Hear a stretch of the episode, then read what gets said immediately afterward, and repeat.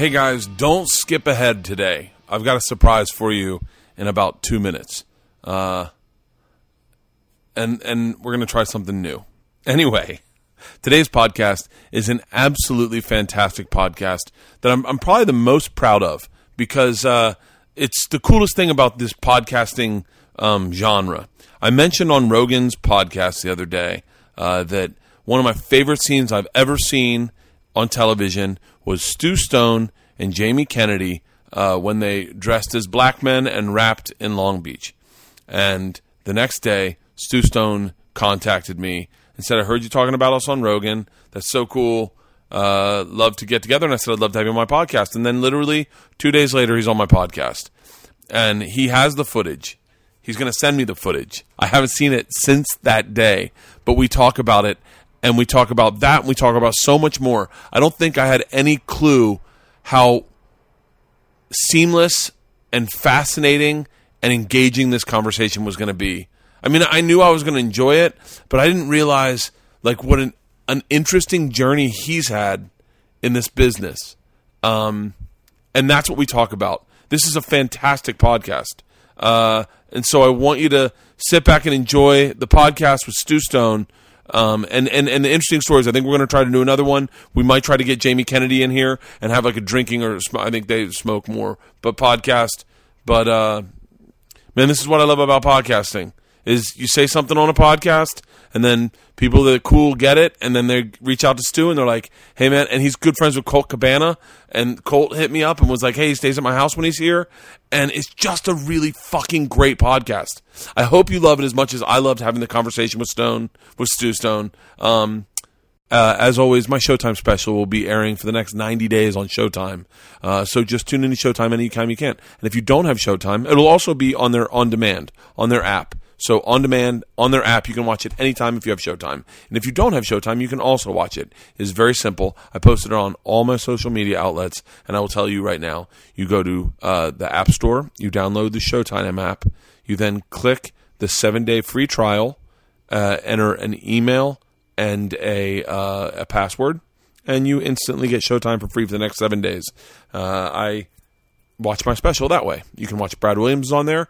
Uh, there's a bunch of really good comedy specials on there, a bunch of really good ones, and uh, and Showtime's a pretty fucking awesome channel, so you can watch a bunch of stuff. And if you like it so much that you get as hooked into Ray Donovan and Shameless as I have, then and Florida State uh, Florida State football, then you end up getting Showtime, and that's how it works. That's why they do it. So uh, check it out. But without further ado, and before my surprise is coming in two seconds. Tampa, Tampa, Tampa. Prepare to get annihilated. December 1st through 3rd at the Tampa Improv. See comedian Bert Kreischer, fresh off his Showtime special, The Machine. You might recognize him from Travel Channel, The Mike Calta Show, or Jesuit High School. I-N-D-I-A-N-A, that's Indiana. Oh shit! Like Reggie Miller, that's Indiana. I'm coming through Morty's Put on state, that's Indiana. December 8th through 10th. Spit in your face, That's right. Indiana.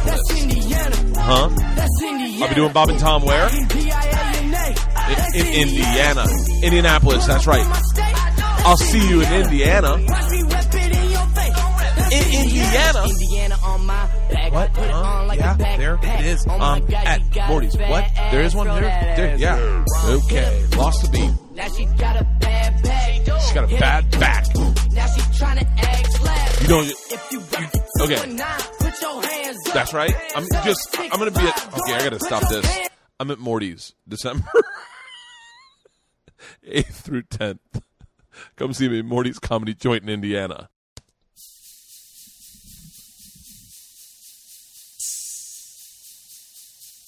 Oh shit. That's right. Fort Lauderdale. I'll be rolling through your hood December 15th through 17th. Two weeks before Christmas, son. Or right after Hanukkah, I think. Near Kwanzaa. So go by the improv and get your tickets. And hopefully this isn't cultural appropriation. I guess it couldn't be because this guy's white. But whatever. I don't know what my voice is. Anyway, improv. Yo, VIP, Yeah. let's kick it. Let's kick it in Fort Lauderdale. at the improv. There's the slimmest of chances that Vanilla Ice will be there. Alright, stop. Oh, don't miss it, Oxnard. this event only happens twice a year. That's right. New Year's Eve, man. I'm gonna be there all week. Oh, can you, can you dig it? The 29th, the 31st, and the 1st. I mean, it's an all-nighter, man. So pack your doobies. Don't take the purple acid. And bring your chick, man. If she's cool, if she's a square, leave her at home. Oh, New Year's Eve, man. 2017, ringing in with the machine. Oxnard, Levity Live, baby. Oh, this is gonna be a trippy year. I'm wearing tighter jeans all year, man. That's how I'm losing weight. Oh, God. All right, I'll see you there. Levity Live, man. Levity Live. Oxnard. Fuck it. Shit, man. Oh, God, this is going south. Oh, I don't feel so good anymore. Oh, man. I'm to try masturbating, turning this buzz around. Hey, Boston! Raconteur Bert Kreischer will be performing at the Wilbur Theater January 21st. So grab your favorite gal, swill a little bit of bathtub gin, and make your way to the Wilbur Theater January 21st. It'll be a gay old time. So gay, we'll all probably end up in short shorts. so we'll see you then, Boston, January 21st at the Wilbur Theater. Uh, ladies and gentlemen, Stu Stone.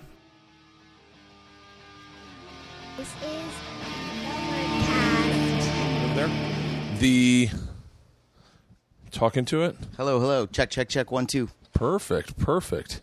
Are you flying out tonight? Uh, no, my flight's at five. Where are you flying from? Burbank. Burbank, yeah, so oh, it's no it's not problem. bad at all. Um, I won't have you here long. I, I, I'm. I'm here, man. Dude, I'm so glad you're doing this. I can't tell you. This is like, you know, man. This is the thing that, like, when you're young in this business and you think to yourself, "Let me turn this fucking TV off." When you think, "I would love it if I could get into a position where I could." Mention something I like, and then the person that made the shit I like reached out to me and was like, "Dude, I'm glad you like the, the shit I made.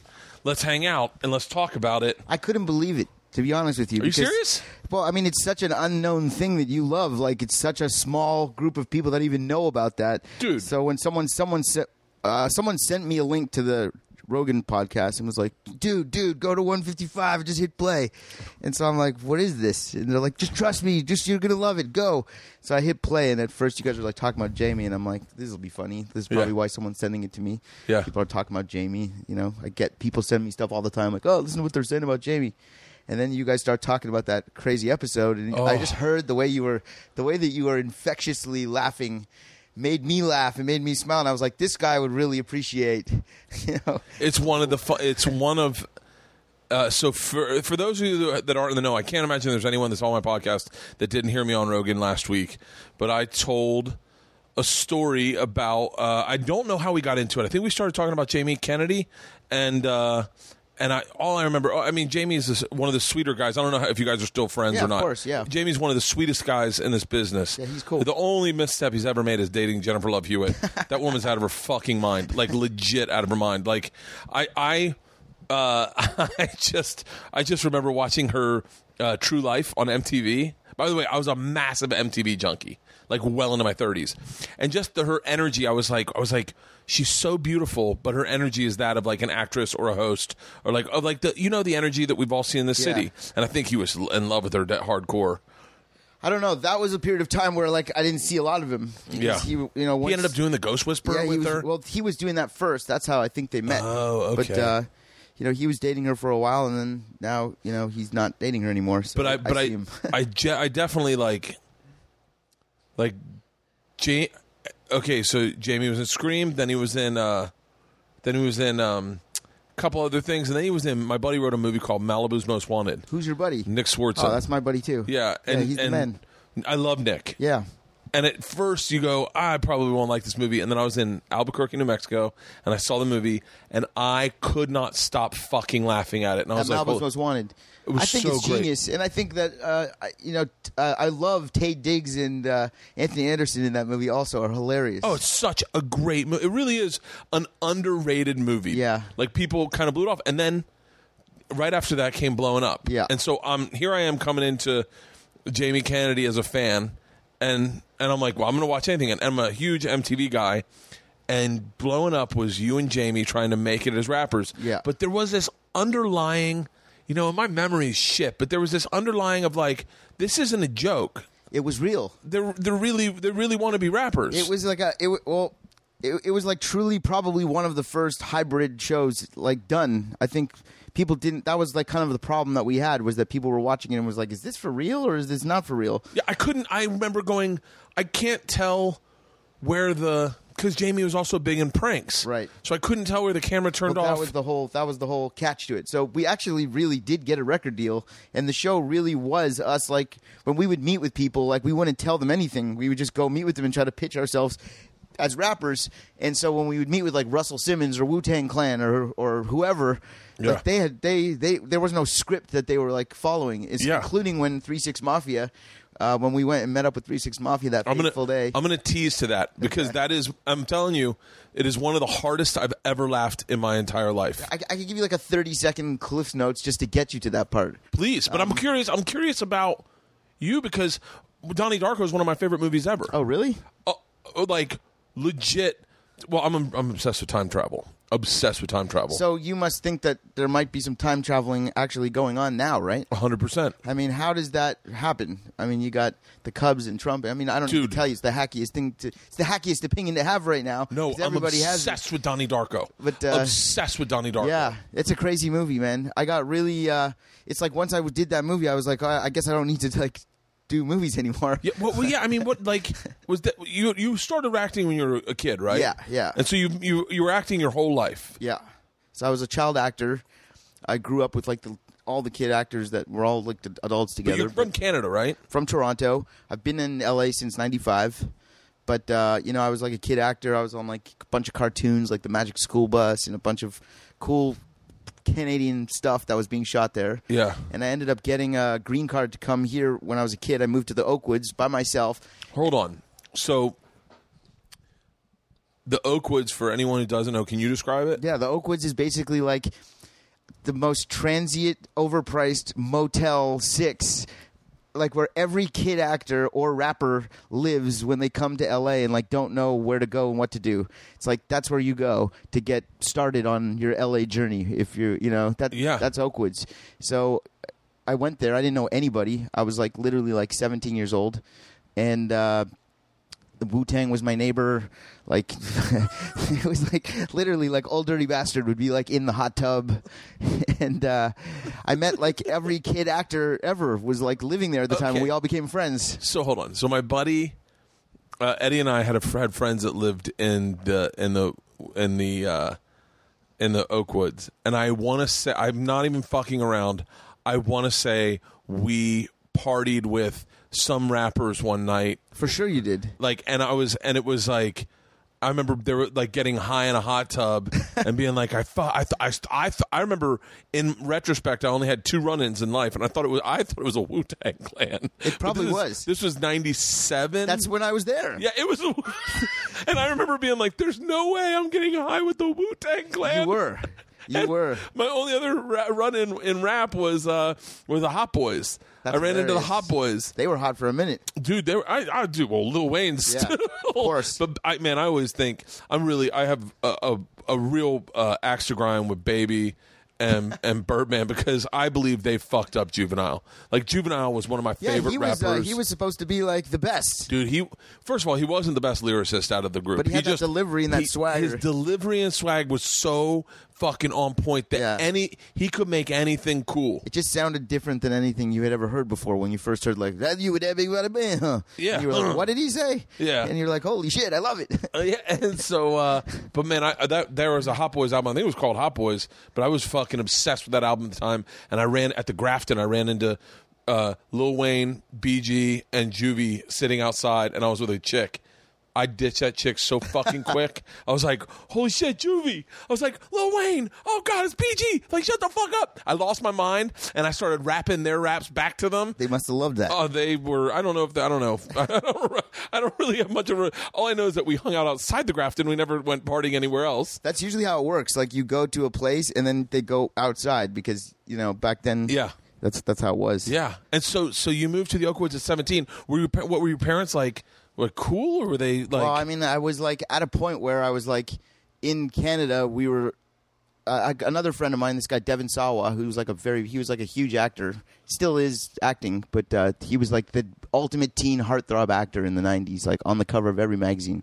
And me and him did movies together in Canada, and so he was like he needed to move to California, like it was obvious, like he needed to go, and. uh you know, I was starting to bubble. Like I was like, you can hit a peak, but once you get to a peak in Toronto, you got to make the move, right? So I was Yeah. doing like a Disney Channel show called Flash Forward. It was like Ben Foster's first job, and uh, Ben Foster. yeah, He's great Cana- actor. He's not Canadian, but he was an American. that- Fucking amazing. the best ever. And I'm going to tell you right now, when I met him, I was in his first scene he ever did in his life, and I remember saying to him, like, dude, you're like young Sean Penn. Like you're amazing. Dude, Uh, and so I, just because I know there's meatheads in the listening to this that don't know what we're talking about. So Ben Foster was was in Alpha Dog. best. He was the best in Alpha he was Dog. the, he was the main reason you watched Alpha Dog. Yeah, of course. And then more. I mean, I'm talking greatest movie character ever. Up there with Val Kilmer, he was in 310 to Yuma, Yeah, yeah, yeah. and he fucking destroyed Destroys. it. He destroys it. He's oh my man. god, he really is. He's a real genius, though. Like that's a real like he's he's a legit a genius. Yeah. like a very very bright, sharp guy. And even as a kid, you could tell that he was going to be great. You Really? just tell. Uh, he just was so different than any other kid I ever met. But anyway, we could. Well, I'll have to come back another time. no, to no, tell no, you no, no, no, no, no. I I don't know what time you have to get out of here. I'm here. I'm, I'm yeah, I'm, yeah. We're here for a while. Yeah. So, but uh, I so So I had to move. I had to go because it was like. And don't I- forget me to tell you. Let me tell you my Devon Sawa story. I, well, we'll get. You'll tell me in a second here. Okay. So I needed to move from Toronto to LA because the job I was starting to be in teen magazines, and Devon was starting to blow up, and I was his best friend, and then all of a sudden it was like Devon's buddy. So I was like, hmm, and uh, and and. He was really blowing up. I'm talking about he was on the cover of like literally every single teen magazine at that time. This is before the internet was the Devon is movie was. Uh, he, he was in uh, Idle Hands and Wild America, Little what's Giants. The, what's the one? No, what's the one? Casper the Ghost. No, what's the one where he almost dies? Final Destination. Final Destination. Yeah. That was a fucking massive. Yeah. one. So I got a job on this cartoon called The Tick. And uh, I was playing a character called Brainchild. It was like the bad guy, like this kid with a glass brain. So that's how I got my first visa to come to California. So I came to California. The first time I came, I didn't know anything, and I would get parts on Married with Children, and I couldn't do the job. I didn't have, I didn't, ha- I didn't know anything about immigration laws or anything. I just came here thinking, oh, I'll just come go to L.A. and I'll just work. Yeah. And I was like living on a couch. The girl that was in Mrs. Doubtfire, her name's Lisa Jakub. She played Yeah. the daughter. She was from Toronto, and she lived right around the corner from here right now. And and I rented her couch for 125 a week. This is she was cleaning up. I was, it was a couch, 125 a week. And uh, then from there, I went to the Oakwoods, but I didn't know anything about visas, and you had to get a visa. So ended, anyway, Donnie Darko is what got me my green card. Uh, I got the visa on the tick and then the green card on Donnie Darko, and now I'm an American citizen just in time to for this election. But uh, So wait. So we- but you- Devin moved from Canada, so I got to Oakwoods. Yeah. I'm there for a week. The first guy I meet is this guy Phil Glasser. He played Fievel in the American Tail movies, and he's now a big producer.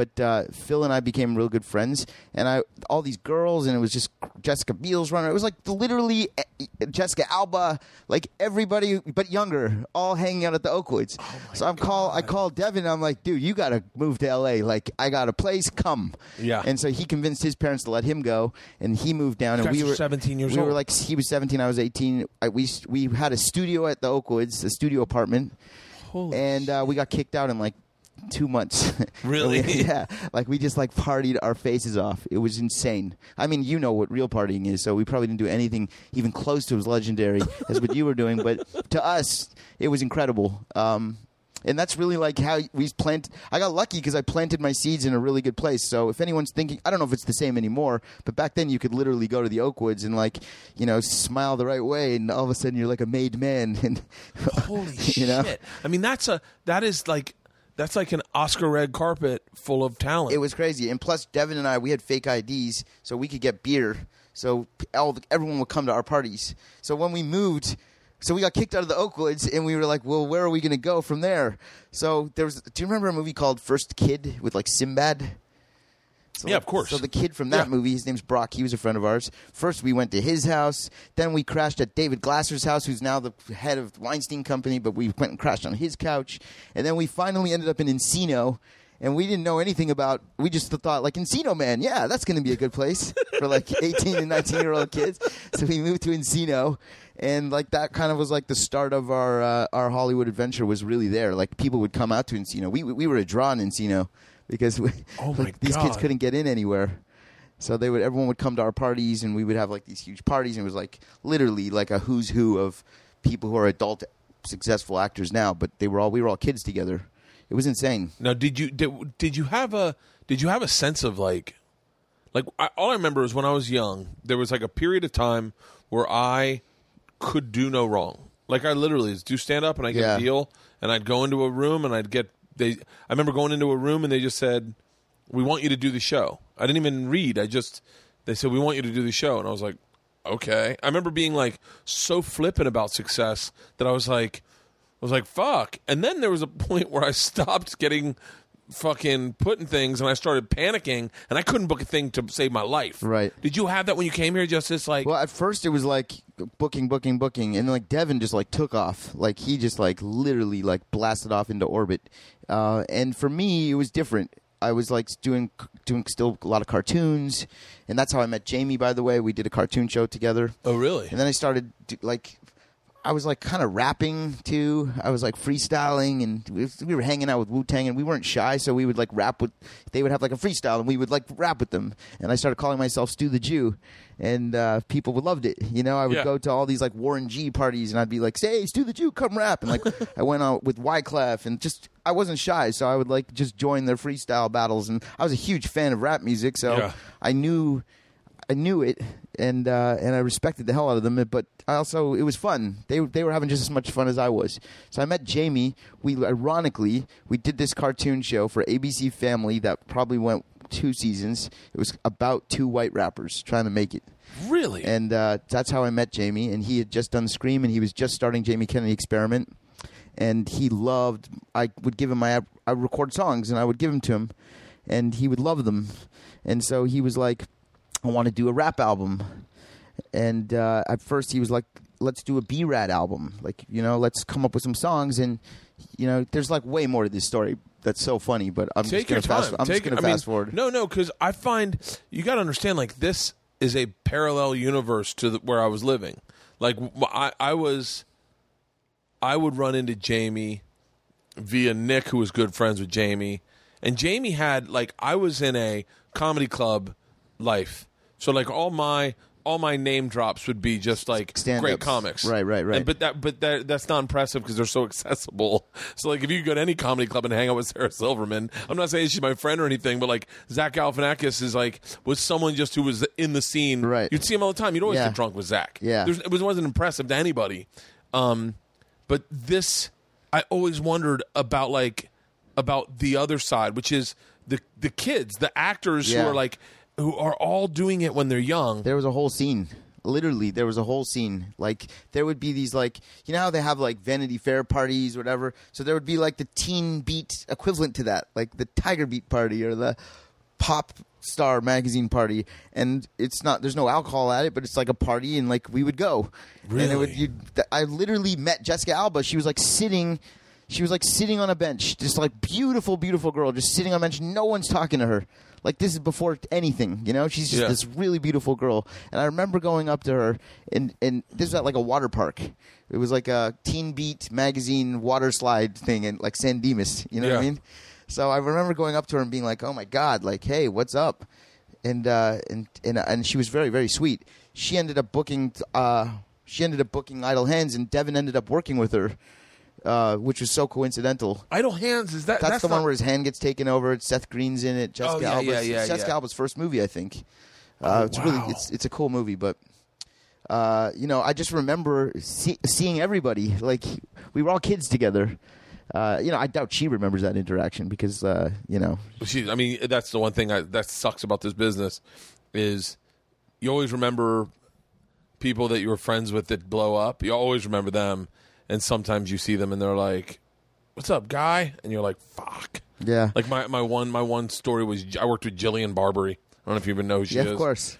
She's worked like with Good her- Day Good Day L.A. or something. Yeah, I worked with her for like a year and a half on a TV show. A Yeah. year and a half.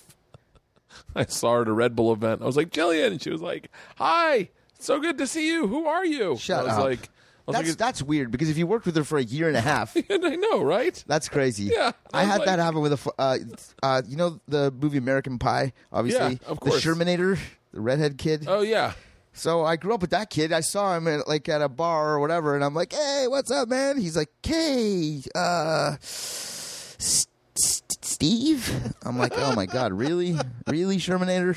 oh, that's so funny. Now, did was Jason Biggs in this group? Jason Biggs was not in this group, but Jason Biggs was in Blowing Up. Yes. So Jason, He, he was in the episode where, he, he was in like a, the, whole- we had a whole arc with him. yeah, Yeah, he was the man. That's so like so Jamie and I crazy. broke up in an episode, and Jamie and Biggs were enemies on the show. Like Biggs was always taking Jamie's acting roles. Yeah. So when Jamie and I broke up in one of the episodes, like I went to go join with Biggs, and me and Biggs started a rap group called Stone and Biggs, and it was so fun doing that show. You have, like it was the best. So so so you both you what what's the big thing? Like so Devon's big thing I would I would imagine would be Final Destination, Yeah, that right? was huge. Yeah, When he, when he did that, then all of a sudden everyone Yeah. knew who Devon Sawa was. hundred percent. Um and he was dating Topanga. Yeah, he was. Yeah. Yeah, I remember He's he's married now. He's got a beautiful wife, beautiful kids. He's Really? I'm like the godfather to his son. Uh, we're real we're, we're real close friends. Uh, growing up with that guy was a trip, man. Really? It was like I watched that show Entourage, and I'm like, huh, like. I remember doing stuff like that. Like Really? that's how it was with Devon, because he was literally like Vincent Chase. That's who he was. Vincent Chase. He was as from he was so he was it was I, I don't even have the words to describe it and he'd probably be pissed that I'm even talking about it but No, no, no. but he was he was the man um you know he's now he's a father he's uh he's doing really well he's he's that's good. And what's what's he working on now? uh he was doing that show Nikita Oh yeah. uh and I think he's you know he's starting to direct now he's doing some he's doing some stuff this business is so interesting. I, I remember when I got into it, uh, a guy named Demetri Martin said, "If you just keep hanging out, someone's put you in something." right And I was like, "Really?" He goes, "Yeah, look around. I mean, they're all working. Everyone's like, every, it was right. Everyone that was at the clubs doing stand up was all working." And I was like, "Shit!" So the goal is just to not get out of everyone's vision. right And I was like, "Oh," and then oh, But then you get to a point where you like stop going out at all. Like I don't like get off my couch ever. You know, I'm- oh, dude, I'm I don't want to go anywhere. the store called me last night and they're like, "Hey, what are your avails for this week?" And I was like, "Oh, Not, not. and I was like, I'm I'm moving into my house. I'm I've been on the road really aggressively as my one week off. I'm really hoping to like move into the house, and they're like, okay, that's fine. And, but but I know the feeling like you're like, oh shit. For the record, I just want to point out to your listeners, like he's literally moving into his house. Like I walked over here and I was like, "What the hell's going on Oh. here?" There's like 17 workers. There's like a water slide being it's the put up. final push. It's the final push. yeah. It's fucking oh. So uh, so so so what? So that was Devon's big thing. What was your first big thing where you were like, where you were like, and and did you have? And you don't you don't have to own Well- this energy, but did you have a competitiveness with the other kids in the place where you're like, shit, Jessica booked that, or or Uh, not specifically because I kind of like I was like very well liked by everybody. You know, I was like a pretty funny guy, whatever. You know, had a cool parties. You know, people liked me. I was very content and confident with my role in the world. Yeah. Um. So I. I'm, I've never. Me and Devon were never competitive because he's like Leonardo DiCaprio, and I'm like. Uh, Doogie Howser's buddy, Vinny Vinny Delpino. You know, like we're not going out for the same thing. Someone wants Devon, then I want Stu.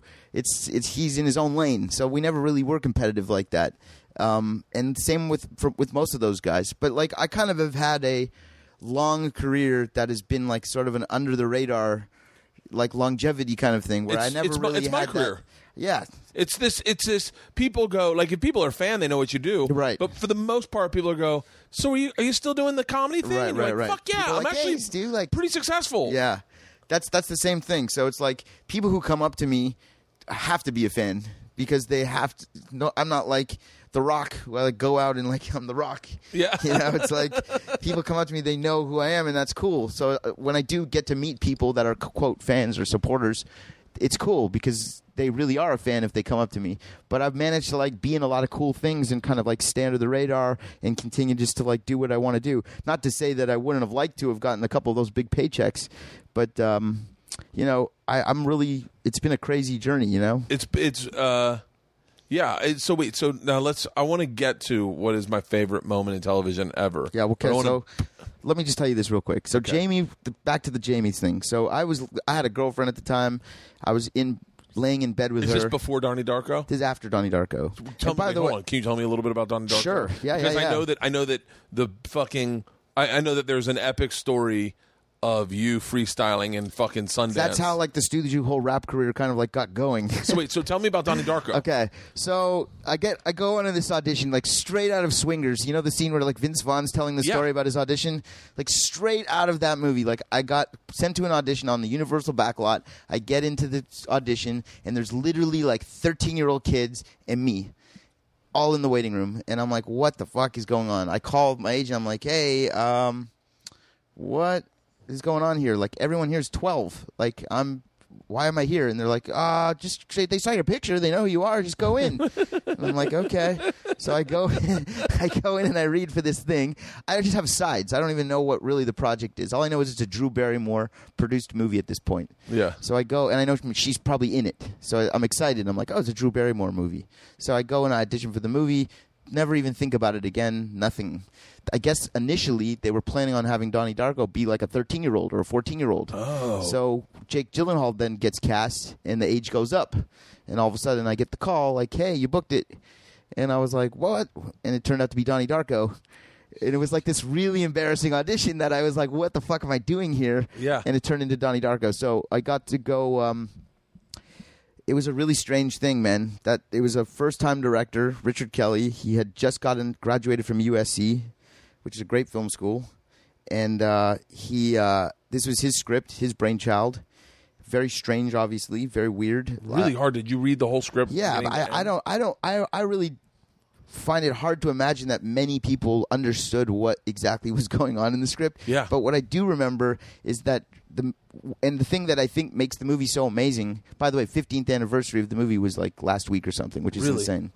But uh, he had all these veteran actors that kind of like did whatever they wanted as far as. Uh, taking liberties with dialogue and improv and scripts. And I mean, he had Patrick Swayze, who is. I have crazy stories about him, but you have. Uh, Wait, tell me one. well, he used, to, but it was like me and Seth Rogen. Seth Rogen was in that movie. That was like probably Seth his Rogen first was in fucking Donnie Darko. Yeah, he was in Donnie Darko. So Jake was like a really intelligent guy, kind of like similar to Ben Foster. They're very like particular kind of guys. And I think Jake was even dating like Chelsea Clinton at the time, so he was like on another realm. Really? Um, but he would hang out with um, some of the kids, and in between, you know, we would be friendly and friends. But I would hang out with Seth because Seth was like the Canadian Jew. Um, me and him, you know, so we would hang out.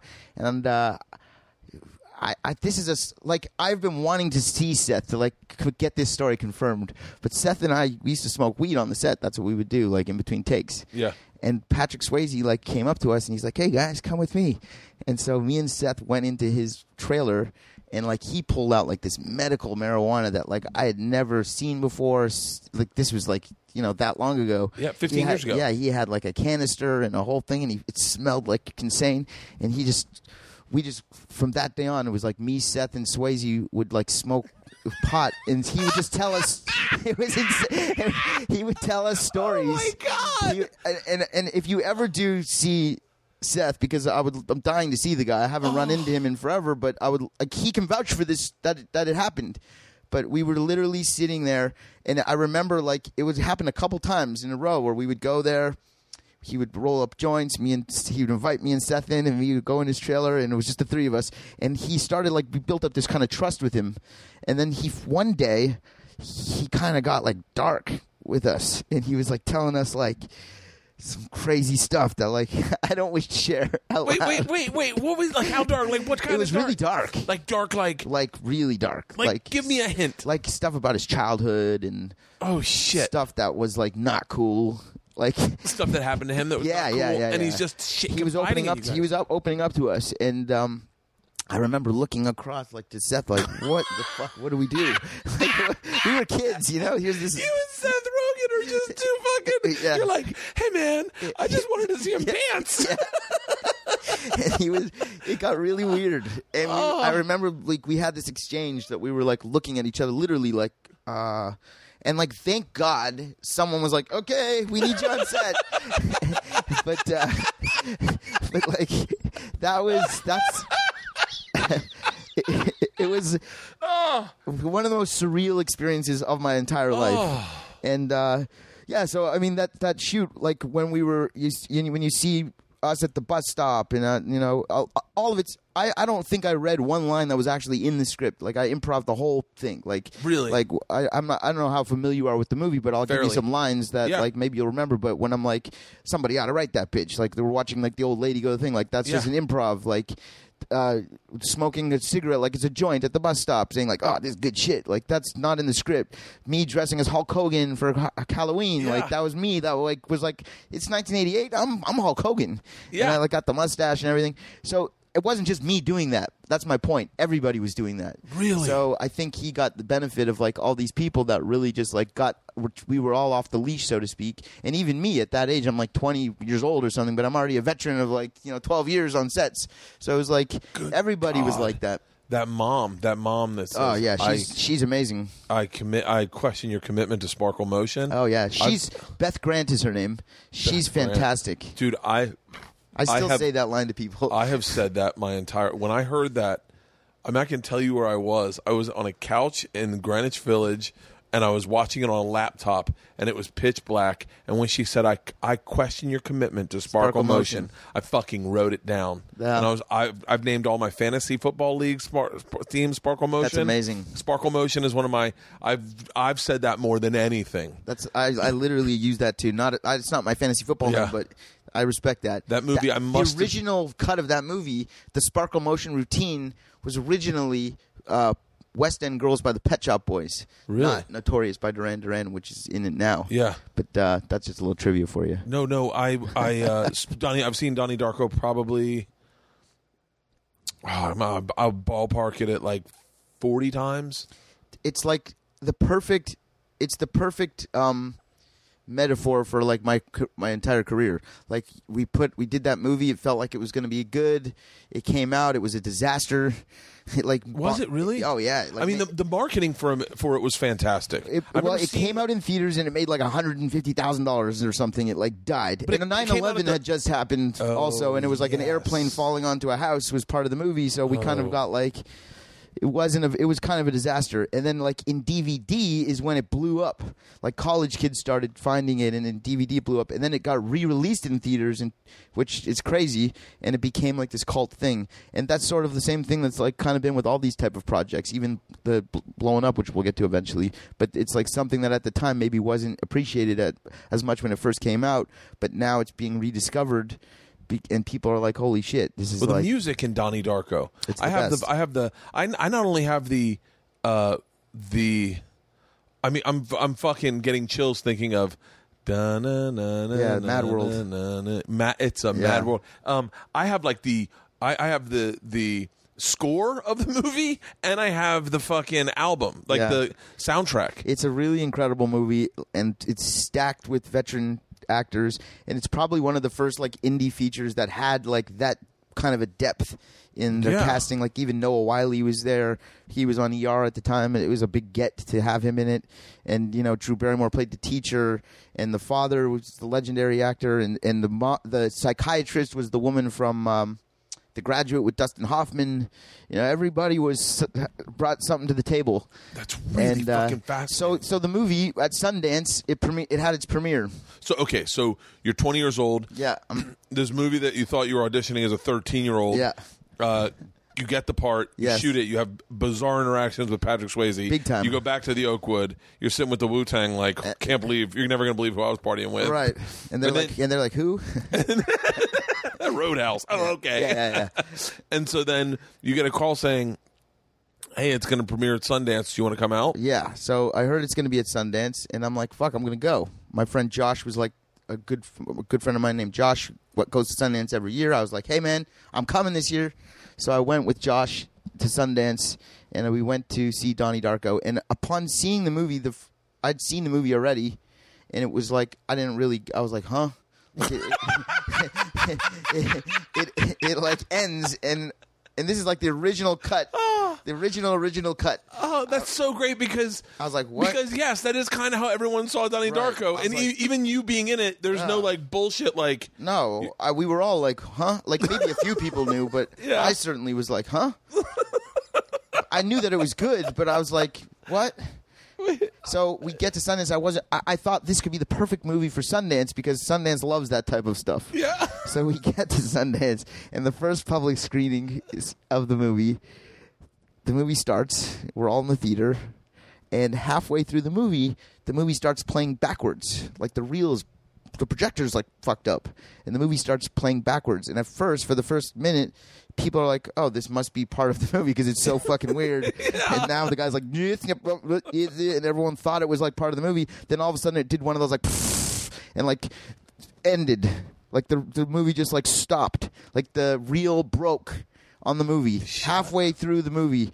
So obviously that's not good. yeah. For them to get somebody to come and fix the reel because it's the middle of Sundance, Oh, it was shit, like an hour wait. Fucking crazy. So they sent Richard Kelly up to do a Q&A. So he goes up to the front. for a movie they haven't seen yet. People have only seen the first half. Yeah. And they're like, and no one knows what the hell's going on because it's so weird, right? So they're like, open it up to questions, and like no one really knows what to ask because it's like the most bizarre Q and A you've ever seen because Yeah. it's like literally Donnie Darko. It's it's there's there's 20 no way minutes in, there's if no I way to s- watch 20 minutes of Donnie Mark Darko and, And- and- have any idea what's going on. Right, and that's pretty much what was going on. So he was up there, and it was it was literally bizarre. And uh, one of my friends was with me, and he was like, "Hey, Stu, just go up there, just go up there." So I, I'm like, "Yeah, oh, fine, I'll go up there." So I go up there, and I get to the side, and like Richard Kelly's still up I there. remember Richard and Sean McKittrick looking over at me like, "Oh, like, come on, get, Yeah, get up- anyone. like, yeah, somebody get up here." So uh, they gave me the mic, and I just like started kind of doing like some riffy stand up type crowd work at first. I'm like, Yeah. hey, where are you from? Anyone had a bar mitzvah? Like, you know, Yeah. just crowd work. And then all of a sudden, somehow it got into like this guy said he could beatbox. So I brought a guy up to the front. Literally, it turned into a Stu Stone variety show for an hour. There Are you serious? I, am not even kidding. I did like an hour. Shut up. So this guy was beatboxing. He was really good. So I brought him to the front, and he was beatboxing. And I started doing my Wu Tang shtick that I would do at the Oakwoods. I started doing it in the audience. Yeah. So I was like Stu the Jew and da ba da ba doo. Do you remember any of your freestyle? Not really. I mean, it was probably like not that great, but like for a crowd in Salt Lake City, Utah, it was on fantastic. on the on the fly. Right. So I start rapping, and I'm got I'm like, clap your hands, everybody. Everybody's clapping. It was like totally working a bar mitzvah. Like Now, no, just out of curiosity, do you ever make eyes at Jake Gyllenhaal and see if he's rolling his eyes or is he into no, it? I, I don't remember. I don't remember seeing him. I just remember being like, He try- does. Now that you say that, he seems like a real heavy guy. I, I'm telling you, he. I don't know how he is now. I haven't seen him in a long time. Always very nice to me. Obviously, very, Yeah. there's mutual respect that I we have. Um, but he was very, very, and I want to say that again, like him and Ben Foster, very similar type type personalities. Very into the craft and the art. Yeah, it's so funny. And- I always wondered, like, I love Ben Foster, and I was like, I bet we couldn't hang out for fucking 10 minutes. maybe you could. I bet he would be, I bet he'd just have I his think head. he's the type of guy that's like a Daniel Day Lewis kind of guy. That's like they're that they're in character. You Yeah. know? and I think Jake was very much like Donnie Darko. Like it was very. I don't know how much of a stretch it was as far as like his acting goes because he that's kind of how he was and I'm not sure if he was like that because he was like getting into the zone and into the character or if it was like that was what he thought was of- expected of yeah, him. Yeah, I don't know, but he was kind of like that. Like Yeah. even when we weren't rolling, he was funny, but he was like very high high brow. You know, he's very into like probably very well educated, went to like a really good school, like knew a lot of stuff, listened to Radiohead. Not the guy that's about to beatbox and freestyle right, for an right, hour. right. So me and him are not exactly on the same. You know, I'm doing different things than him. By the way, I'm right on your fucking level. Okay. I would have been in the audience going, God damn it, I wish that was me. That's fu- so you freestyle, So I Richard freestyle. Kelly. I, s- I started freestyling, and, I kind of saved the day because like nobody left. It was an hour. I kept everybody in, and the movie played. The guy came back, and everything was a success. A guy that was in the audience there that night was like, "Hey, man, that was really good." First of all, I got into every party that night. It was like it was like straight out of your playbook. It was insane. like that was like a heroic night for me. Like they, were Yeah. they everyone was like patting me on the back, but um. This guy got my number and he called me the next Monday. He's like, "Hey, you were really good. Why, why don't you try doing that rapping for real?" And I'm like, "Yeah, well." And so I was like, "All right." So I went and met with the guy. I ended up recording some rap songs, and that's when I got that job. I met Jamie. I started giving him my rap songs. Jamie was a, instantly was like, I remember he used to have this crazy Lexus, Jamie, and I thought it was so cool. And he would let me ride in it. And when he came to pick me up once, he came up and he was bumping my song like so loud, like I could hear it from the top. And it was just I got to ride in his Lexus and was listening to the song, and it just sounded so awesome. And I thought like, well, maybe I'll make it as a rapper. So I started trying to pursue kind of like I started a band. I played up and down the strip. We were selling out shows. I started rapping, and I had a I put a band with me so that it would be like a little bit less intimidating for people to like come to a rap show. Yeah. And I had like all the kids from the Oakwoods would come to the show, and I had the benefit of that like social network of friends. did I, I? I wonder if I went and You saw your. probably- I want. Did you ever play at the? What's it- what's the one that's a black box with the s- with the s- like if, I- if I, okay if oh, so if this is Sunset the whiskey a go go. is it the whiskey a go go uh, whiskey a go go Yeah, I played there for sure. I we were almost- called the Stone Movement. I, we I'm were- almost certain I saw you li- play there. It's probably. I'm almost certain I fucking saw you play there. Like we played there all, all like almost weekly. Like we were always playing. And it was really really and jamie used to come to the shows and i would do this bit during the show where i'd be like hey anybody in the audience know how to rap? Uh, this guy come up. And jamie would come up. I'd pretend i don't know him. I'd be like what's your name? And he'd be like jamie. And i'm like can you rap? He's like sort of. And then you know, we'd do a bit. Uh, but he always loved the rap. So anyway, he get, he ends up doing Malibu's Most Wanted, and he's so now like, at this point hold on just go back to you at this point are you are you literally like fuck auditioning I'm gonna see if I can Oh yeah, this. I, I was like burnt out on auditioning like big time because I was like a kid actor and like I, going to auditions was like sometimes not fun. Like Oh, I wanted to go outside and play with my friends and I had to like go to an audition.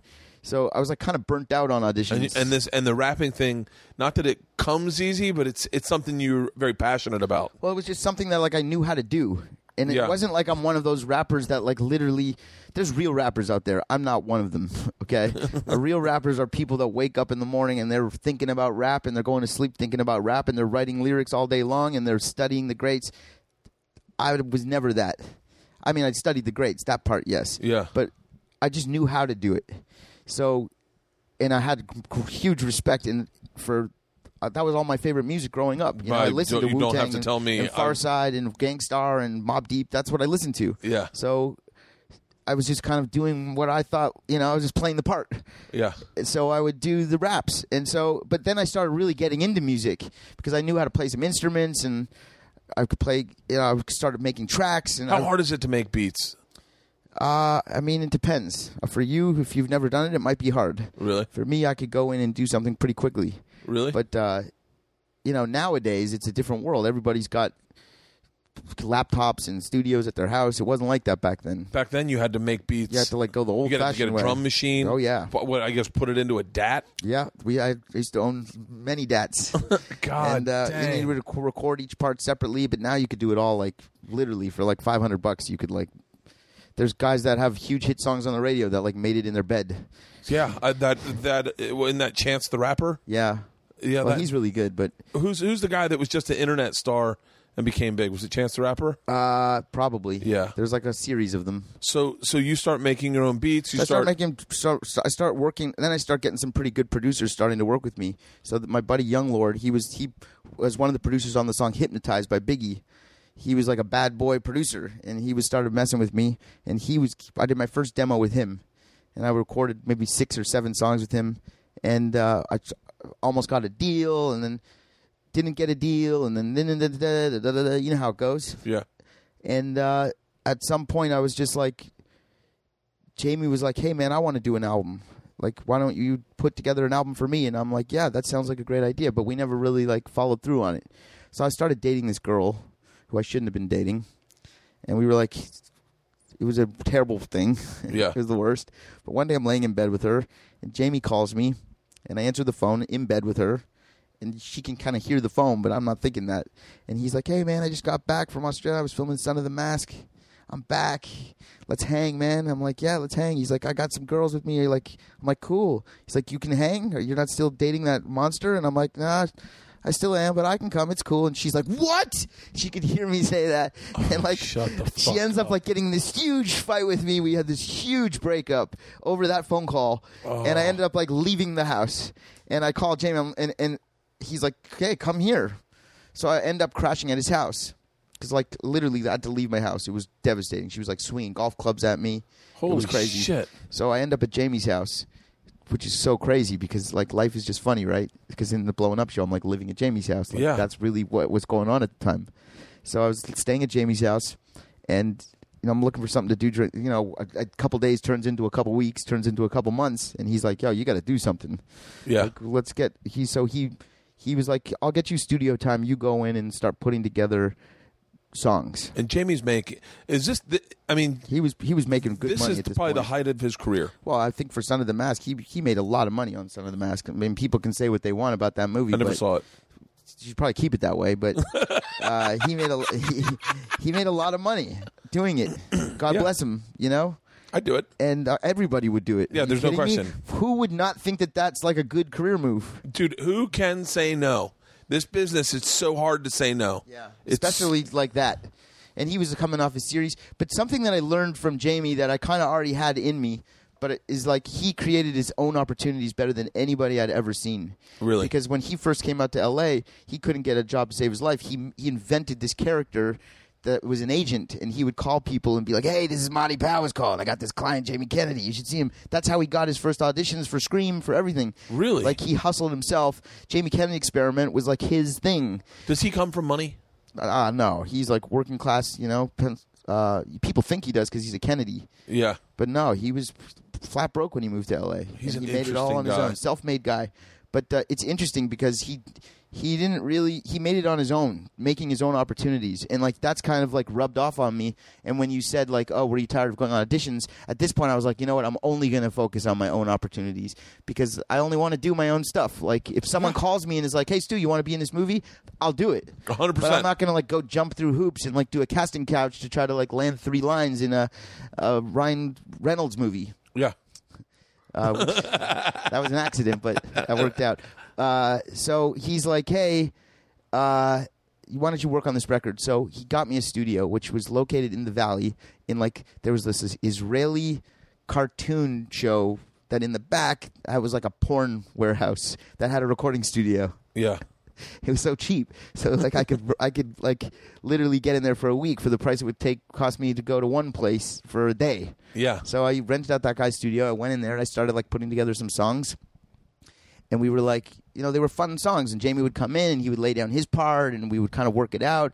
And at first there was like a couple lines that like he wasn't getting and my voice would kind of stay in a few spots.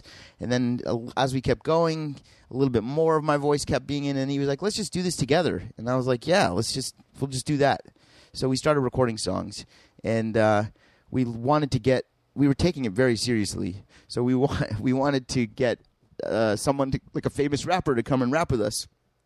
So we like reached out to Nas.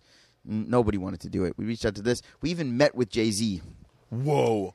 Hold which the was fucking insane. phone. Yeah, Jamie and I met with Jay Z, and we didn't even. We were so chicken that we like barely talked about the record and just like talked about basketball with him for the whole time. Oh, shut up. He was really nice though. He Yeah. was really really cool. And this is when he was with Dame Dash. yeah, And Rockefeller. Yes. So we met we went and met with Jay Z, and we, we kind of mentioned it to him, in, but it was more of like in passing. We weren't so aggressive as as we wanted to be, Yeah. as we imagined in our heads it would go. It didn't. Like instead, we were like, Now, does Jamie have people in his team going, man, what are you doing? yes, Oh, 100%. Oh, that fucking sucks. none of them wanted, and none of them wanted anything to him to have anything to do with this. Uh, but anyway, he loved it. So in you know, it was he loved it. was a passion so we went we met with Jay Z. Nothing, nothing, nothing. So we're sitting going through his phone, and literally we get. He's like, just find someone in my phone. And so I got like through A A A A. I got to B. Bob Saget is the first name, and I'm like, I'm like, let's call Bob. And Jamie's like, yeah, Bob would probably do it. So we call Bob, and we're like, hey, Bob, we're doing this rap song. You want to come? He's like, sure. Fuck yeah. Fuck fuck shit. Eh, Fuck fuck fuck. By the way, so ever, everyone knows Bob Saget had just gotten off Full House Yeah. and was not who we know him to be Correct. yet. He was. he who wasn't that even guy- on Entourage yet. Nothing. Yeah, he was that guy for us as Yeah, comics. yes, We knew Bob yes. Saget was not only fucking hilarious, but irreverent as fuck. Yes. the Olsens have AIDS. Yes. like he he was Rodney Dangerfield's like student, like Yeah. or uh, you know, and he, he literally like he was Rodney's favorite, right? That's what they say. Yeah. and uh, he had that same kind of sense of humor, very blue, blue, blue, blue, blue. So we call Bob. Yeah, Bob, you want to come? Yeah, fuck, fuck, fuck, shit, shit, AIDS. So Bob comes to the studio. Jamie doesn't even show up, so it's like me and Bob alone, and we're at this porn warehouse. I got to say, by the way, I got to say, by the way, real quick, I did a college for Bob Saget. It was a fallout. Someone else was supposed to do the date, and they just called me the last minute. So I drove up. I did the date. Bob Saget cut me a check for fucking five grand. God bless for, him. for doing fifteen. By the way, one of the richest guys I've ever Bob met. Saget's Bob one of the coolest fucking guys Yeah. out there. Yeah, you wouldn't know it, but he's like literally so rich, Yeah, I remember. Yeah. So keep. I'm sorry. So uh, but so cool. yeah. And so Bob comes to the studio, and it's me and him at this porn studio with this Israeli engineer. And Bob's like, "What the fuck? What is this?" Yeah. And I'm like, "But, but Bob's so cool that he's just like, he's the t- like if it was Jamie coming, if the roles were reversed and Jamie showed up, he'd be like, "What the fuck is this?" And he'd leave. Yeah. But Bob's so cool. Bob's like, "What the fuck is this? I love it. Let's do it." Yeah. So Bob starts, you know, I give him the lines. He starts rapping, and we record this song, "Rolling with Bob Saget." With my buddy Derek, whose name is Decisive, he's a rapper in Canada that is a genius also, and he helped. He he made the beat. Yeah. So uh, Bob comes in, raps his part. I go back to Jamie. I'm like, Jamie, you got to hear this, Bob Saget. He's like, Oh my god, oh my god. We were like running around like we have this hit. It's it's gonna be amazing. Uh, Jamie ends up booking another gig. I end up booking some other thing, and nothing. We push pause on the whole thing. What did you book? Anything I know? Uh, I'm trying to remember now. I know that he was doing some movie, and I was doing. I don't know, it was probably like a oh, it was a cartoon show called Yeah. Carl Squared. You wouldn't know Okay. you wouldn't know it, but it's a popular kids show. Yeah. But uh, it- whatever, we just got busy again, and then uh, I really wanted to get back into music. Oh, I was in Toronto. I had to go back to Toronto to shoot something. I did this Christopher Walken movie, but we'll talk about that another time. That's a whole other story. Was Christopher Walken movie. Yeah, it's called Vendetta. It's not a very good one. But Yeah? he's in it. I'm in a lot of not very good movies with a lot of really cool actors. so we end up coming back to LA, and uh, I'm like, Jamie, I want to start a record label. Let's, you know, you he had this house in Vegas. Jamie had this huge house in Vegas that what he wasn't living in, no one was there. I'm like, I'll build a studio in there. I'll fly people out. We'll record. Let, let's do it. So he's like, yeah, and he's always down to. Jamie's always down for cool ideas. If you have something really cool, that's the guy you call because he's the guy who'll wag his tail, get excited about it, and get behind something cool. Yeah. And not it's not just two guys smoking a joint, being like, you know what we should do, man? We should invent a cereal. Like Jamie will actually the next day be like, okay, so I called three cereal places, and here's what we're gonna, you know, he's that Yeah. guy. So he gave me some money. I went to his house in Vegas with my buddies Jamie and Eli, and we started recording music with these girls, and we started doing music. And MySpace was very popular at that point. And just on a whim, I just uploaded the "Rolling with Bob Saget" song onto MySpace, And it blew blew up. Fuck up. It went to number one, and it was like the biggest thing. And all of a sudden, everything was crazy. Then MTV wrote this article about the song. So Jamie and I were like, let's hit up MTV. So we hit up MTV and we met with them, and we were like, yeah, we're really trying to do this. You know, we want to do this show. It's about us. We're trying to make it as rappers. No one will take us seriously, but we really do want to get a deal. And here's the Bob Saget song, and what do you think? And they were like, nah. uh," and we didn't hear from them. So then we, on the strength of that article, we started meeting with record labels. This is awesome. Virgin Records. It comes down to us and 30 Seconds to Mars. Who are they going to sign? Are you shitting this me? is Grammy weekend. we're up in the Four Seasons. They rented the whole top floor there. Me and Jamie go and meet with all of them. We do a little rap. We do a little talk. Then 30 Seconds to Mars goes in, and they have to decide, like, if they're going to do one act with like an actor at the front as the front man, who's it going to be? so they, so they, so they go with 30 Seconds to Mars, which is a great choice. God bless Virgin for making that wise decision. Who turns out to be Jared Leto, big huge hit songs, Yeah. big touring act. They made the right choice. We end up going to Warner Brothers. They they won't sign us, but they'll be like, well, we'll maybe we'll do a ringtone. Can you guys come up with a ringtone? And we're like, ringtone, and they're like, we're like, sure. So we come back and we came up with the circle circle dot dot. I got my cootie shot song, and they were like, put it out. Well, yeah, we'll do a ringtone thing with you Yeah. out of nowhere, MTV calls us back and is like, "We want a pilot. Let's do the pilot." And we're like, "Oh, sick. Okay, cool." Now Jamie's team's kind of like getting into it, and they're like, "Oh, well, this might be something now." So for the pilot, we just like did the Bob Saget episode, like where we call Bob, and Bob comes to the Oh, studio. So you've already got it written and you already know it's successful. well, just just just for that pilot, For that pilot, though, you know you've got fucking one in the. You got a bird in the hand. we got a bird in the hand. The bird in the hand is like at the end of that episode, we'll have the Rolling with Saget song. Yes, I saw that. Right. So so the rest of the episode though, like we met with Joe Simpson, Ashley and Jessica's dad, we met with other labels, that was all real. Yeah. Like we really still were trying to get a deal at that time, so we used the fact that we were shooting the pilot as a way to get us meetings with record labels. We were So, like so those were because that one of the things I I am fuzzy on is I remember it feeling like a reality show in places. Yeah. and places it felt scripted. Right, that's and, exactly what it was. You And like I was right. trying to explain it to Joe, and I was like, "No, they're I. It's it's like it's like they're very real interactions." It was very real. Like there was no script. We but we did like you know we are entertainers and we know and you know if you're in a place and the red lights on like you know to be Bert you know Yeah. you know what to do. Yeah. So it's like very similar and like Jamie's on a hidden camera show for all those years. Like it's not like he doesn't know how to fuck with people. Yeah. And he knows how to emote get the reactions that he wants. And you know the more that I was working with him, the more I learned those same kind of tricks. So the two of us together, we would like go in and tag team anybody and get what we wanted out of them. Like we would know, hey, we're gonna go meet with Method Man. Let's confuse the shit out of him. So like Yeah. when we go in there and we just sort of like riffing with each other, but we're really trying to get Method Man to come and be a part of the our, our, Yeah. our squad, but he wasn't having it. But uh, we, we we were really going for a deal. This is that's all real. So we end up getting the series picked up, and now we have to come up with like we were like, what's the series? So I think like every week we'll try some other kind of stunt to try to get a record deal, and maybe we'll get a deal. And we really didn't have a deal. So we went to Houston, Texas, and we got grills in one episode.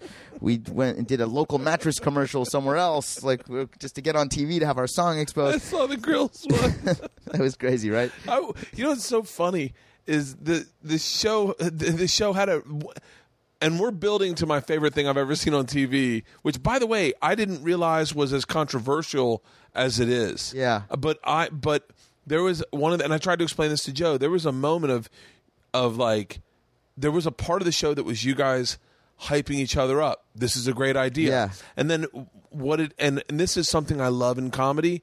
There was always a thing where you guys were in over your head. Right. Where it was like, fuck man. But that's what made the show. That's Yeah. what gave the show kind of balls because when you see us on stage at that in Long Beach, we really were doing that. Yeah. and we, that was real.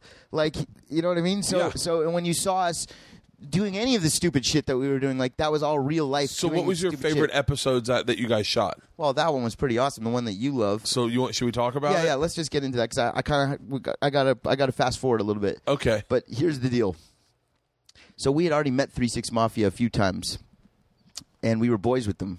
Like Yeah. we made friends with them. They were just starting to try to break into Hollywood themselves. They were nominated for an Oscar at the time, but no one knew who Three Six Mafia was. But they had a big hit song on the radio. Ha, you know that song? Yeah, of course. Yeah. of course. So they were starting to get some buzz in L.A., and we met up with them and chilled, and they were super cool. Juicy J and DJ Paul and Crunchy. Now it's just Juicy J and DJ Paul. Yeah, he Crunchy passed. Yeah, right? yeah. Uh, I think I don't know if he. I thought someone died someone died, but it wasn't him.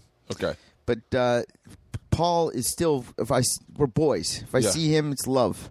It's not like a Jillian Barberie situation when I Yeah. see DJ Paul. And same with Juicy J. Like I've even to this day, I went to a Wiz Khalifa show a few, uh, maybe a couple years ago, and I go backstage and there's Juicy J and it's like all love. It sounds like I saw him yesterday. like the fact that they went through that with us, I have a bond with them for life Yeah. because of they think how ballsy I fucking am for doing what we did. They they love us now. You know what I mean? So anyway, we're trying to go through different stunts that we can do, and someone brings up the whole like um, changing, you know, go, doing the whole makeup thing. And I was not interested in doing that whatsoever. I thought it was the dumbest idea. And I had another idea I was trying to pitch where like in WWE, John Cena is like trying to be a rapper. Why don't we go challenge John Cena in the middle of Monday Night Raw and Jamie gets hit with a chair? You know, Yeah. like some kind of. And I was pushing for that, and Jamie was pushing for to do the the the makeup. Yeah. And uh, ultimately, We stay away from the away from the B the B word well, but I I mean because because that's not what it was. that's not what it was. It was not what it was, and it's not, and and and that's what bothered me so much because this episode is so much more tiered and leveled in comedy. it's almost once it was like agreed upon that that's the the route that we were going to go there were we were very very very very specific on how we want to tell the story. Because Jamie is auditioning. jamie had an audition for a tracy morgan movie where it was like a white chicks movie. Yes, and except it was a white guy turning into a black guy to try to infiltrate a black fraternity or something like that yes, but it was literally like a white chick spoof movie with Tracy Morgan.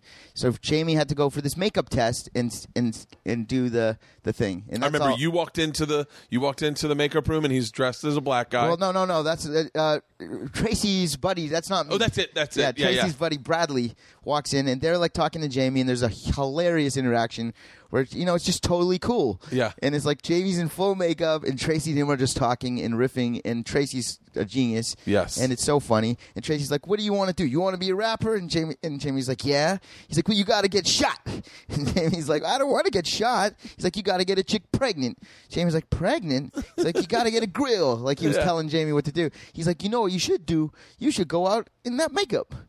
And see, you know, and Jamie's like, "Yeah, that's a good idea." Yeah. See if your freestyle's legit. so, Because the premise is they're ju- every time you go as a white boy, white guy, they're judging you. Right. The whole thing is this. The lesson learned at the end of the episode was supposed to be, and which it was, and that's why it makes it so brilliant to me, is that like in hip hop, you cannot front. You have to be yourself. Yeah. White guys should not try to be black guys. Just be yourself, and you will be respected. Yeah. So when we went out there and faked it, Well, no, we were on, shit on, on. hold on. So Tracy then convinces Okay, so you Jamie, to get no, no, Jamie convinced. J- J- J- so anyway, it's we're talking about like the nutty professor type makeup guys Yeah. come in and, and clump us up. yes. and Jamie and I and I literally have like the Larry the Cable Guy t- teeth. And like I like like Jamie got all the good makeup, and I'm like wearing all like the leftovers. You know, I got it at Ross. Like my stuff is like not the main makeup stuff. Like he got all the good shit, and then I got all the second pick. Yeah. So I have this huge afro and everything. I'm telling you, when we first when we when we first saw ourselves, it was literally I forgot how They great this was. they kept us away from each other at first because they wanted to get our reaction to each other real. And the first thing that came out of my mouth when I saw Jamie was, "Dude, you look like Darryl Strawberry," and he did. He looked like Darryl Strawberry, like a retired Darryl Strawberry, wearing like an old man kind of hat. He literally looked like for real. Like it did not look like he was wearing makeup whatsoever. so we we did a scene where we like tested out like I, I don't want to go. And that was the other thing. In order to do this episode i said jamie i'm going to be truthful on camera that i don't think this is a good idea.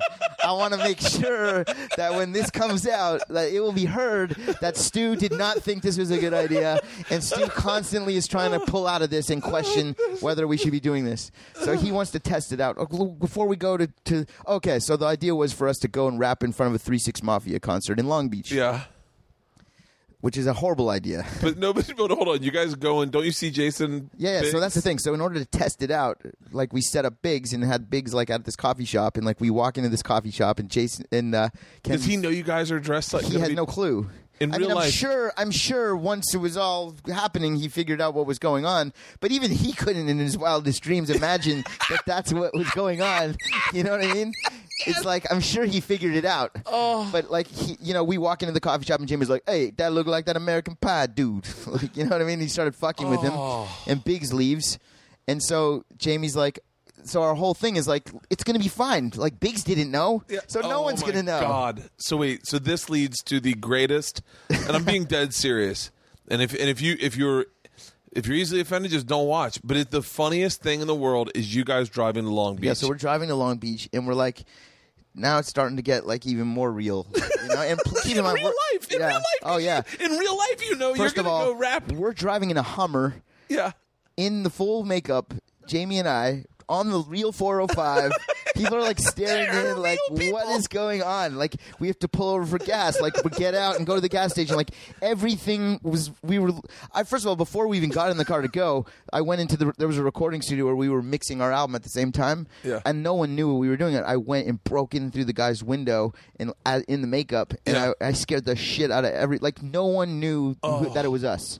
So oh. I started to feel a little bit more at ease. So as we're driving over to the show, I'm like, "So you know what song we're gonna do, right?" And he's like, "No," and I'm like. What do you mean? And so we start playing the song, and like Jamie doesn't know the words to any of it, and he's literally just making up sounds. He's like, you know, he's like going like blah blah bubble gum and bullshit. Like I don't, he's not saying real words. Yeah. And I'm like, dude, we can't go. Like turn the car around. We're not going. bad idea. like, this is not a good idea. He's like, it's fine. It's gonna be fine. It's Long Beach. Yeah, it's long Beach. people are nice there. Yeah, and you go, is it's- this Snoop from yeah, Long Beach? Yeah. That's my. Oh. So obviously, so, so we get to the uh, we get to the Long Beach place uh, to the to the to the venue, and like they have us like you know sequestered, and like Three Six Mafia shows up, and they're in their dressing room, and the cam they're like, okay, guys, go say hi to Three Six Mafia. they have no idea what's about to no idea, and we're like, oh god, this is awful. Uh, I was so nervous. Like, you know, I was no, I had no clue what was going to happen.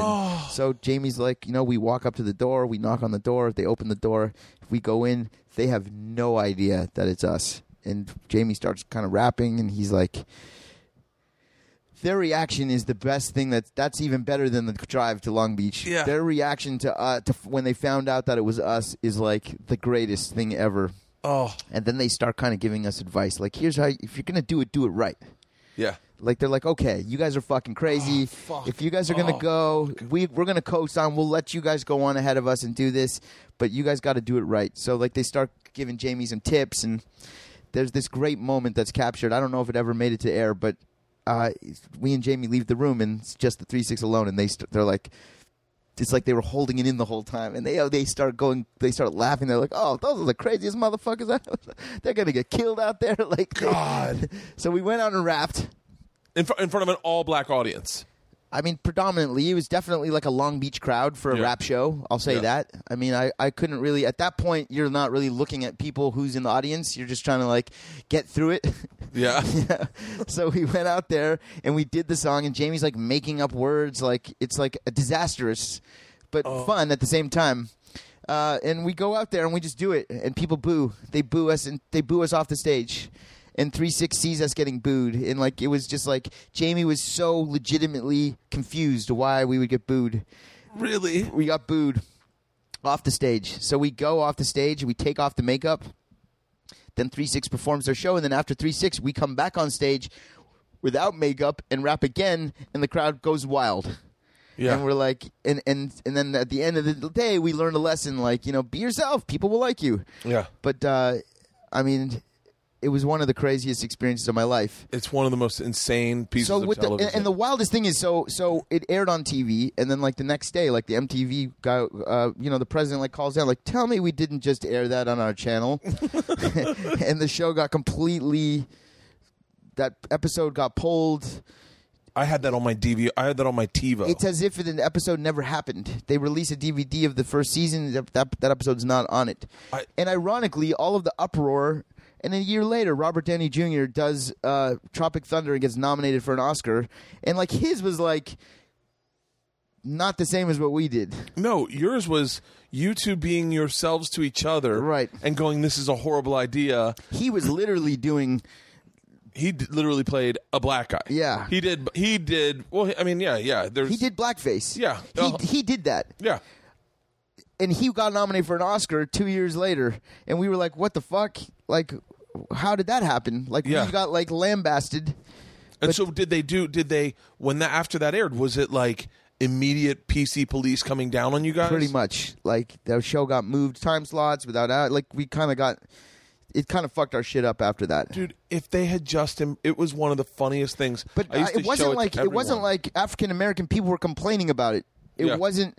It didn't get like this outrage of people liked it and thought it was really funny. Yeah. it was like a white guy at MTV that was offended by it.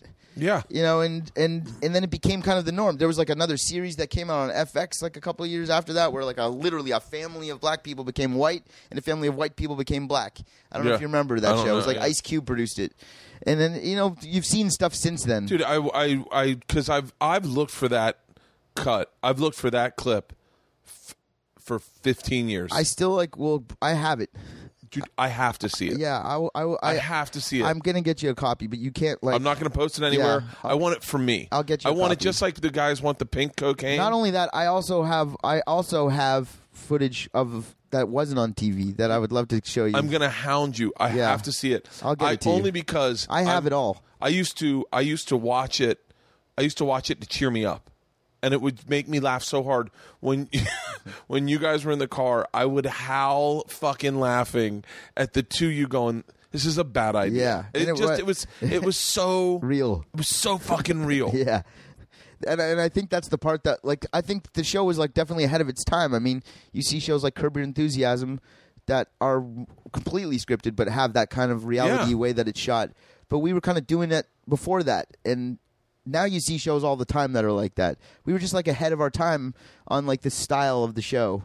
Uh, you know, people, reality TV was still very new and fresh. And this was, like, uh, teetered on, like, is it real, is it not real? It was it was really like hard. first to, of all, all reality TV is fake.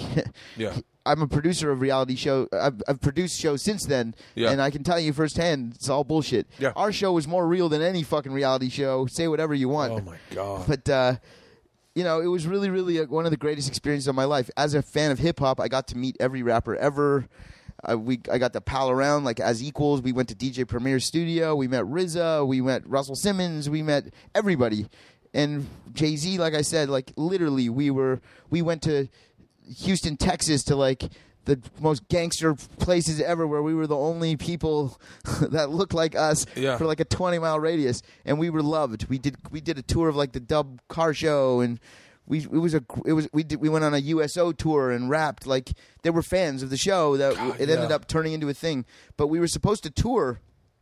And after this whole MTV debacle took place, oh well, actually, we ended up getting a record deal with Warner Brothers. Shut and that happened. So we finished shooting the series, and then a week later, Warner Brothers gave us a record. We had to go reshoot the ending of season one because at the end of season one in the original series, we didn't get a deal, but then Oh, we really did get a deal. So we went and reshot that. Uh, but uh, we were on the forefront of a lot of things in music that, you know, we were just ahead of our time. Like ringtones, we were doing these original ringback tones with E40. You know E40, of course. And we were like, that's a stupid question, but we were No, no, like, no, no, no, And Ice T and Ice P, we would do these ringtones like, hey, this E40, like Bert can't come to the phone, but I'm here for it. Like we did all these forward thinking things with ringtones. In our music video, we had like the Lego animation for our, one of our videos, and we did a Wham! Wake Me Up Before You Go Go shot for shot recreation for another video. We were very ahead of out of our thing, and it turned into like a nice run. But it never really. It's now reached kind of like cultish status. People are rediscovering it. Which Oh, is yeah. very similar to Donnie Darko. Like I said, it's like kind of like that's just par for the course for like my life. Like Yeah. we do these really cool Well, things, did- and it did- takes people a while to kind of catch up to it. You were doing podcasting, internet podcasting in 2007? Yeah, uh, 2006. 2006. Yeah, so I'm, I've been doing a podcast for 11 years, which is stupid, but I love it. You know, it's like addicting. Why would I stop? Dude, I'm But- it- that's the that's the front by the way, that's the very front of the ship. so when when when the MTV thing went away, I went completely web because, like I said, I was in that headspace of like I want to create my own destiny. I want to create my own opportunities. Yeah. no one was going to the web. You want your own pirate ship? Yeah, so I, I I completely left like the Hollywood model and started doing web, and that's when I did a podcast. And I was buddies with Sean Parker back then, and, and Facebook was just starting, and I was like first in there, and just navigating around. We had a m- music video on YouTube that got like 11 million views when there was only like 13 million people on YouTube, you know, and now people are monetizing and making fortune. We were doing it before the word monetization even existed. Yeah. So it was like, you know, now podcasting is a whole, that's a whole other that's a whole other animal. Everybody's got a podcast now, but Sometimes it's the it, and but if you didn't start at the right time, sometimes having oh, a now it's too late. If you Yeah. want a podcast, fuck you. Like Yeah, you, needed to start Yeah. a few four years ago at Yeah. least. and like famous people are do with like real followings do podcasts. So it's like it's it's. I'll tune know, into. I'll tu- I'll give you an episode if you're I- famous. Not even, not even yeah. I'll give you an episode. Right. But man, you better know what the fucking medium is. But it's like it's like stand up comedy. I mean, you know this. If you go and see like a, a celebrity come and do stand up, the first twenty minutes of their set is like they're getting laughs uh, at garbage because it's like a famous person saying it. It's like what are they going to do with the twenty first minute of their set? That's when you know whether it's like going to be a Tim Allen show or whether it's going to be Yeah. Someone good. I, am yeah, there's I, there's a few celebrities doing podcasts right now that I'm like that I, I, I tuned in and I was like like one I'll say one because she'll never do mine and I'll never do hers. Katie Couric. I was like I was like yeah she has a podcast but she does it over the fucking phone. I'm Oh, like wrong. Yeah, you can't That's not that. how we do this. I, that's okay if you find fucking jo- uh, Joseph McAfee and he's on the run in fucking uh, Belize. That's fine. But Or if it's like Leonardo DiCaprio, you Yeah, could do, you could do a phoner with Leo. Look, yeah, I, I'll do a phoner. I'll do a phone. I did a phoner with guy Sean Evans the day his show got lifted because I was like, I want to. I wanted to help him, but m- for the most part, you, I want. I want to hang. I want to be in the room with Right. you. And then uh, there's well, Rogan's person. podcast is huge. He's become a whole. That's a whole other thing for him now. Like UFC is a whole. This is a separate thing. There's people that listen to his podcast that don't even watch UFC. There's, I mean, there's the, his podcast is uh, has changed the the scope of stand up and the and the conversations we have with audiences from stage on podcasts. Well, I think he's always had this reputation of like a tell it like it is kind of guy. Very much and so. uh, and I think that's what why he works so well as a podcast host because he's he doesn't have a filter. And he'll tell you, he'll talk about the most controversial shit and not be like me, like chicken shit to say certain words. I'm chicken shit to He'll- say things. He'll say whatever he wants. Yeah. And that's what makes him a great podcast host But and a it- great stand up comedian. Well, the difference is he also sits and thinks about things. Yeah. So, like, say for instance, um, for instance, uh, like I don't know, like uh, like g- gay rights. Rogan doesn't come at that from with un, an uninformed opi- opinion. He sits and gets high one night and just thinks it. and he it doesn't apart. get high on like regular people stuff. He's like on some other planet of like opening up a third, the 36 chamber in his brain. He's yeah. When I first met him, he was like, "Yeah, you got to come over one time and take a bunch of edibles and get in my Yeah. de- deprivation tank." And I was like, "That will never happen." Yeah, he's like he's like uh he's on another level of ge- of genius. But he's he, uh, like he's a great example of somebody that this medium of podcasting is perfect for. So, where are you flying to tonight? I'm going to Vegas. Uh, Do you, do you have to get out of here? I kind of do. Okay. Um, Well, I, let's- I let's- wanted to just plug a few things, well, because I've got now that I've got your listeners' ears. Yes. But I would like to do this again sometime. I would love for you to. We haven't even scratched the surface of like making I each want to other hear laugh. the fucking. I want to hear the fucking the not Harvey Keitel, uh, Christopher, Walken story. All right. Um, so I'm I'm now I got a deal. drink? I got to say what? Do you drink?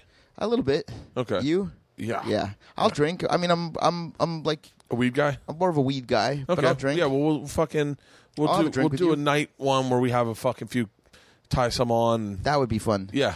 Um, but I started. I got a deal. My brother-in-law, Adam Rodness, and I started a company called Five Seven Films because we're five foot seven, and this is another one of those like, this is another one of those like create your own opportunities. And we, I went back to Toronto, and we got a deal with a great company called Breakthrough Entertainment that produces all these horror movies. It, we're starting to do these stoner horror movies that we write, I direct, he's producing, and we've already shot. Our first one came out. We did. We won best horror feature at the Toronto Independent Film Festival.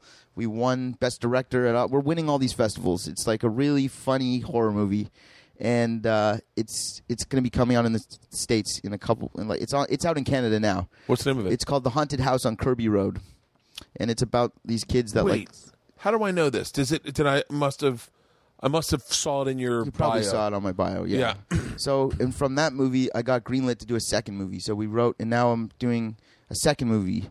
And now they were they're loving us so much, they like gave us a. a I did a documentary on baseball cards, also. Really? So that's in post production right now, and I'm flying to Vegas tonight, right now, to go shoot a pickup shot for this baseball card documentary, which is like almost done being edited. Are you a big baseball card fan? Obviously. I when I grew up, my father owned baseball card stores. Oh, really? So and then and it's a whole other story. Like I hadn't, I had a, my father and I have we he kind of disappeared for like twenty years, and so this uh, and so right right around when he kind of disappeared, that's when baseball cards kind of disappeared from my mind.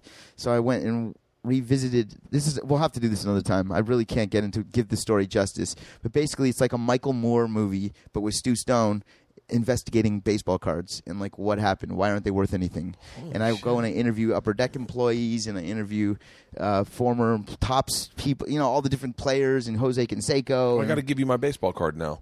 you have a baseball card Yeah, uh, uh, Gin, G- Al, Allen Ginter. yeah yeah yeah that's They a- did a they did a baseball card with me. that's so cool Yeah, I just I just uh, they're I starting. met with those guys uh, for this movie. Uh, they it's Topps is the company. yeah, that does I'll give those. you I'll give you I'll give you one. I just I just started the other day. I was, they gave me a bunch like a stack.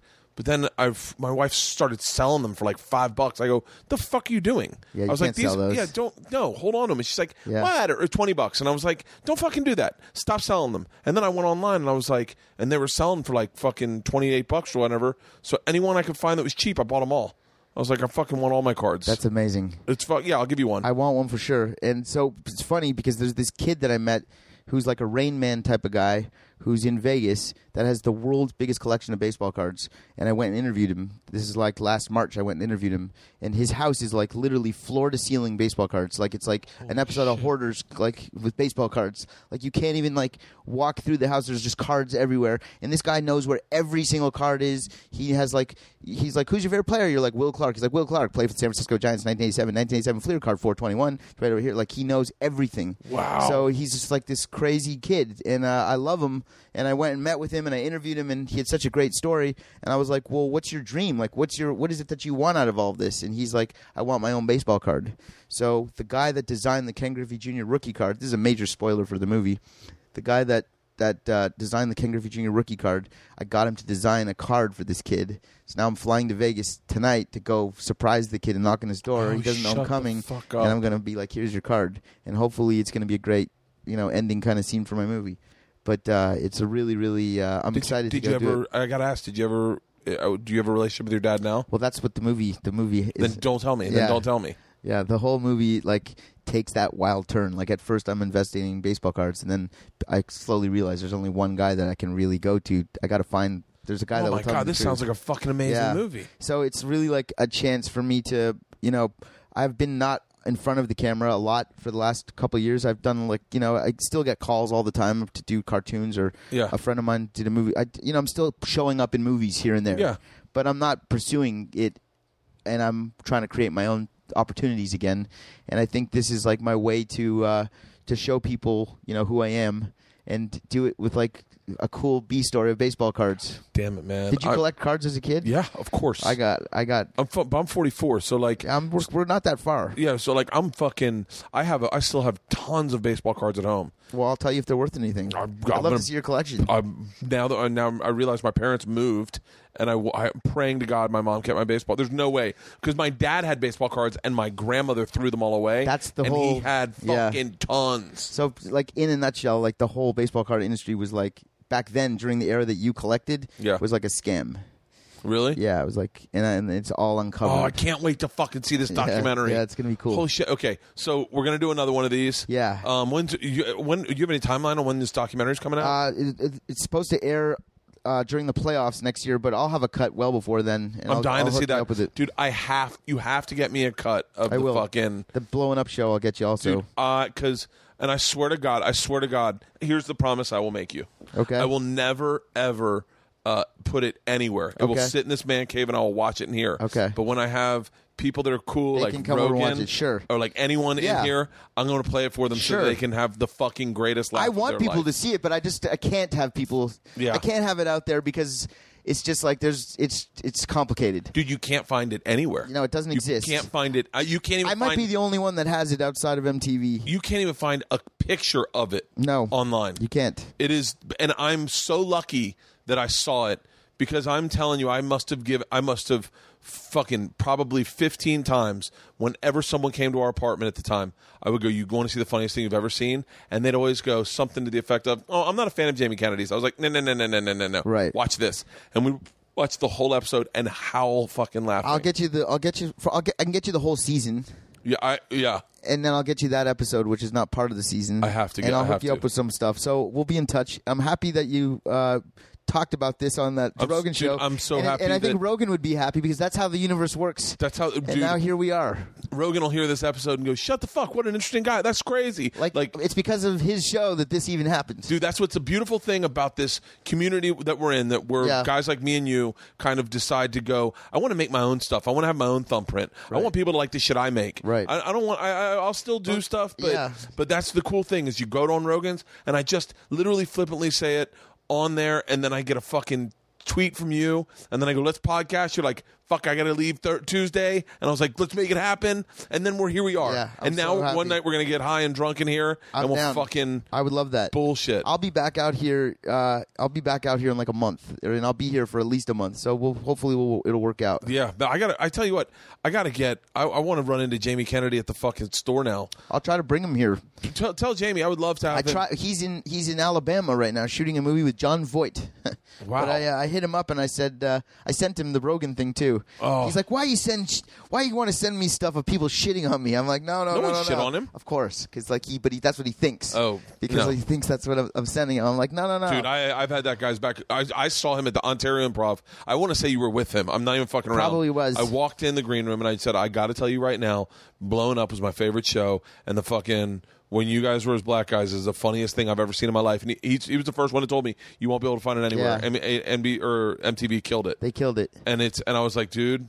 I have like the uncensored one too, that like with like the language and everything. You're gonna love it. Oh. so I'll get it. I'll get it to you. All right, let's get I, you to your I flight. do have to go, but thanks for having me, man. it was really Uh, good meeting you. What's your website? Anything? Nothing, just Stu Stone. Stu Stone. Find me. Dude, you're the fucking best. Thank you. Thank you.